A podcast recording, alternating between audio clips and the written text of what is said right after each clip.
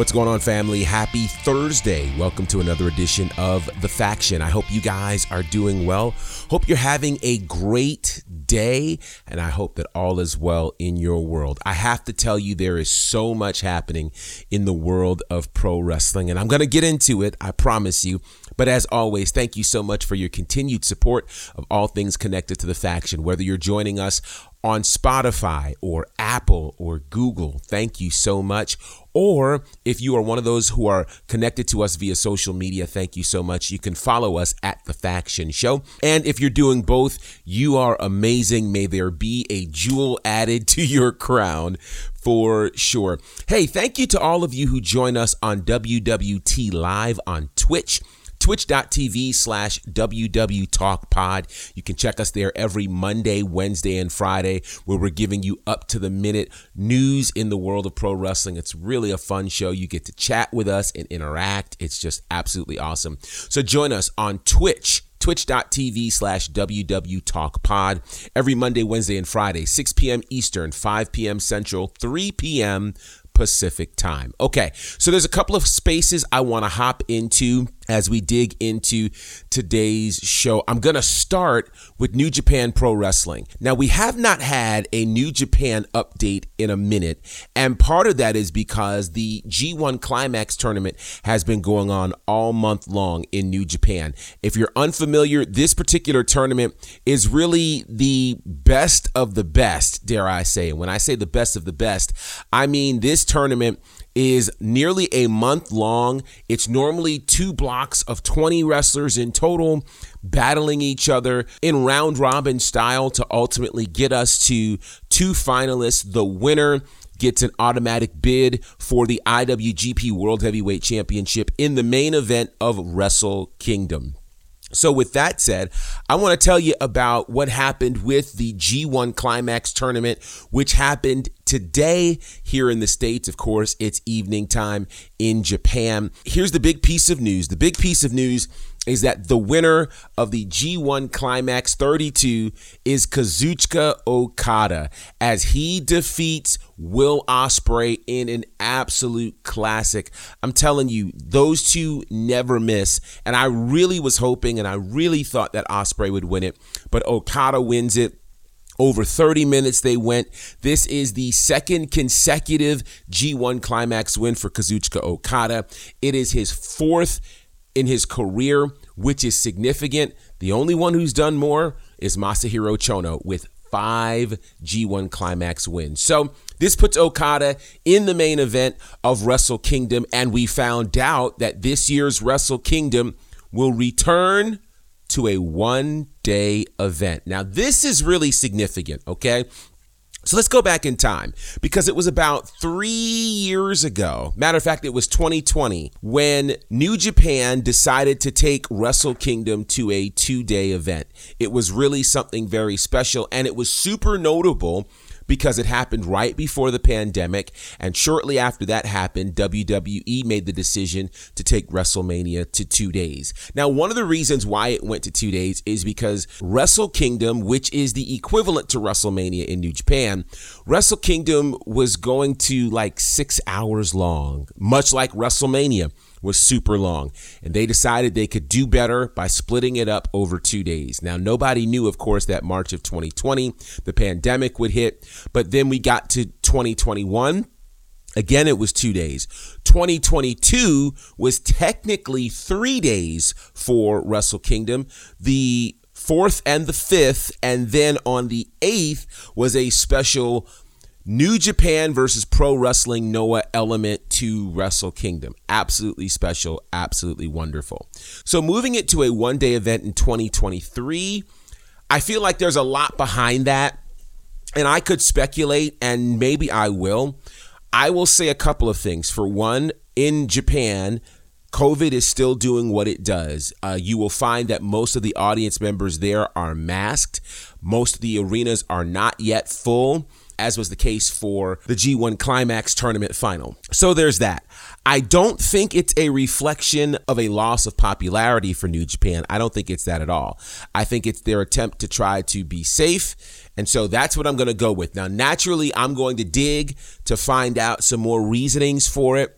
but Wrestle Kingdom being a one night event is pretty significant. It's going to happen January the 4th. One of the other big pieces of news coming out of the G1 Climax is New Japan's return to New York City. It's an event coming on October the 28th. It's called Rumble on 44th Street. It's happening at the Palladium in Times Square. This is going to be something special. And so, Tickets will go on sale on August the 25th at 10 a.m. Eastern, and you can sign up for an exclusive pre sale on August the 22nd by going to njpw1972.com. It's going to be special. In fact, they're kind enough to tell you all of the prices for the seats. The prices range from $40 to sit in the balcony to $350 for ringside ticket. So that should be something incredible. Again, New Japan Pro Wrestling heads to New York City, the Rumble on 44th Street,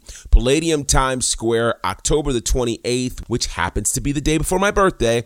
So that should be pretty amazing and definitely check it out. Rumble on 44th Street, which which, by the way, will also include the US debut and pay per view debut for Stardom with New Japan. This is going to be something very, very special. So I'm looking forward to seeing what will happen with this, and uh, we'll keep you posted on all developments connected to the Rumble on 44th Street from New Japan as New Japan makes its return to New York City. So that's what happened in New Japan Pro Wrestling. Big, big things happening there. We're going to take a quick break. When we come back, we're going to talk about AEW Dynamite because Dynamite was pretty explosive and also pretty telling. I'll tell you all about that when we come back. They need each other to survive. If they're going to make it to the end, they're going to have to work together and not against each other. Somebody call his mama, GB! It's the cat! Ernest Miller! The three-time world karate champion! Unbelievable! And this right here. Look at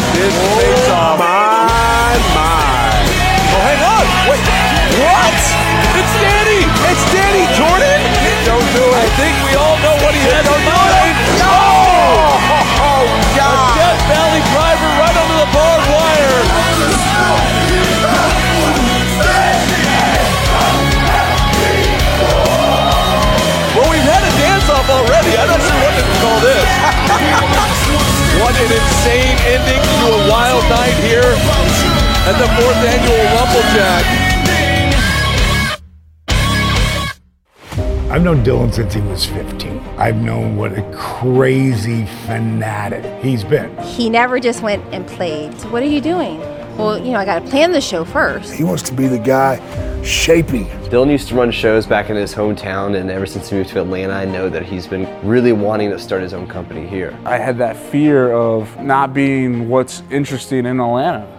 I said, I'm going to start my own wrestling promotion. You need to get in a room with this guy. Because at the end of the day, wrestling had grown stale in Georgia. I'm like, dude, this guy's ruffling everybody's feathers. Dylan learned that I'm impatient, and I announced that we were going to start a promotion 90 days later. And I knew that I had no content. But then I started to see all the things that he was doing. It was starting to look really professional. Gary had stirred up so much shit. We were going to be the laughing stock of the entire city if we didn't deliver. Perception's reality. How did we get on Southern Honor? What was the process of them walking over there like, I'm gonna do that? I thought, honestly, he was dead. You hear his brain swelling. I literally thought Southern Honor was probably done. You always told me if you don't like an idea, come up with a better idea. You're telling me you won't listen to the idea?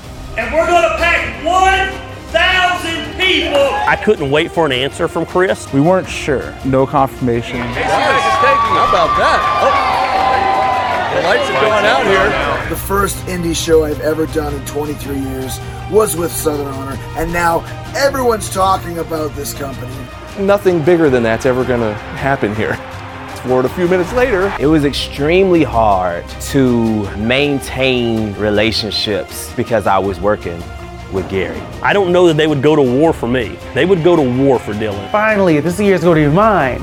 COVID. I can honestly say my last match will be here just because Southern Honor is that special to me.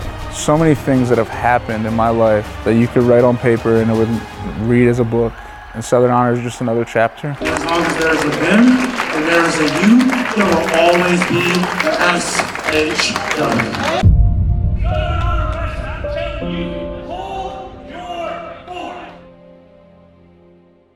AEW Dynamite took place last night, and it was a very intriguing show taking place from West Virginia. Now, there will be some potential spoilers that I'm going to give you. So, if you've not watched the show or you don't want spoilers, by all means, you can press pause on this podcast. If you're not worried about it or you've already watched, then keep listening. Thank you for continuing to listen. And so, with that said, let's talk a bit about some takeaways from AEW Dynamite. The first takeaway that hit me that I thought was a major win is that this particular show was centered around the theme of House of Dragons. House of Dragons, the new prequel for Game of Thrones that will be premiering on HBO Max this Sunday. The fact that this partnership happened with AEW is amazing. Now, of course, AEW, part of that Warner HBO family, that is exciting news. But of course, it did not necessarily mean that it would turn into that kind of a partnership. So the fact that they had an entire show centered around it with previews, etc., etc. Major win for AEW. Shout out to them. Now then, couple of things that we saw. The show started off with a promo exchange between CM Punk and Jon Moxley. Spicy.com, okay? One thing AEW has found its niche in is in the work of promos, particularly edgy, spicy, hitting at home, almost crossing the line kind of promos. They managed to do that very, very well. And so, with that said, CM Punk is a master on the mic. He cut another killer promo, which just kind of left you going, oh, snap.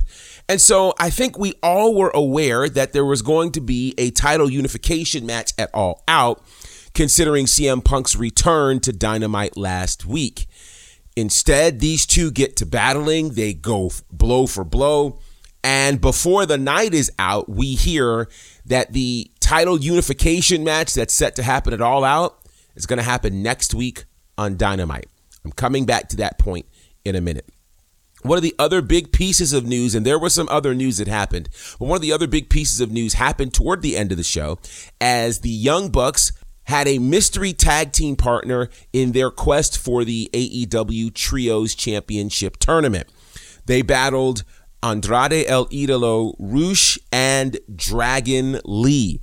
A marquee match that sees the mystery tag team partner as the returning Kenny Omega, who we have not seen in a wrestling ring in almost 300 days. So, with that said, there were a couple of things that I noticed immediately. For one, it seemed as though Omega still had a brace on. Two, Omega had a compression shirt on, which then made me wonder did they rush Kenny Omega's return to the ring? And I asked that because in the ring, you did not see the normal crisp Kenny Omega that you would. Granted, he's been out for almost 300 days, but on top of that, he looked winded, he looked hurt, he looked a step slow, and it made me wonder did they rush this return? Now then, let's couple that fact with now we get the world title match that was scheduled for All Out now happening at Dynamite. And it leads me to this assertion and conclusion. Don't be mistaken. AEW is feeling the pressure. Now, what do I mean by that? Now, I have long been an advocate, obviously, for AEW, and I continue to be an advocate for AEW. As history has proven, there needs to be multiple places to work in the wrestling business for everybody to be able to eat. Competition makes everybody better. But we have not seen AEW's backs against the wall in a long time. Think about this. The two most significant world champions in their history returned within a week of each other, and those things happened just barely three weeks after Triple H takes over creative at WWE. Coincidence?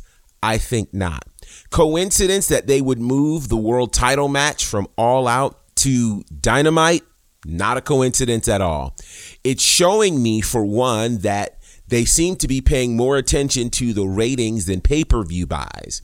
And so when you take a marquee match that should be a main event world title match and you put it on free television, it tells me that you're thinking something a little bit different. And so this to me reeks of WCW 1998 when three days before the match was announced, we hear that Hulk Hogan will be defending the world championship against Goldberg in an attempt to A, put 40,000 people in the Georgia Dome in Atlanta, and B, win a ratings war back in July of 1998.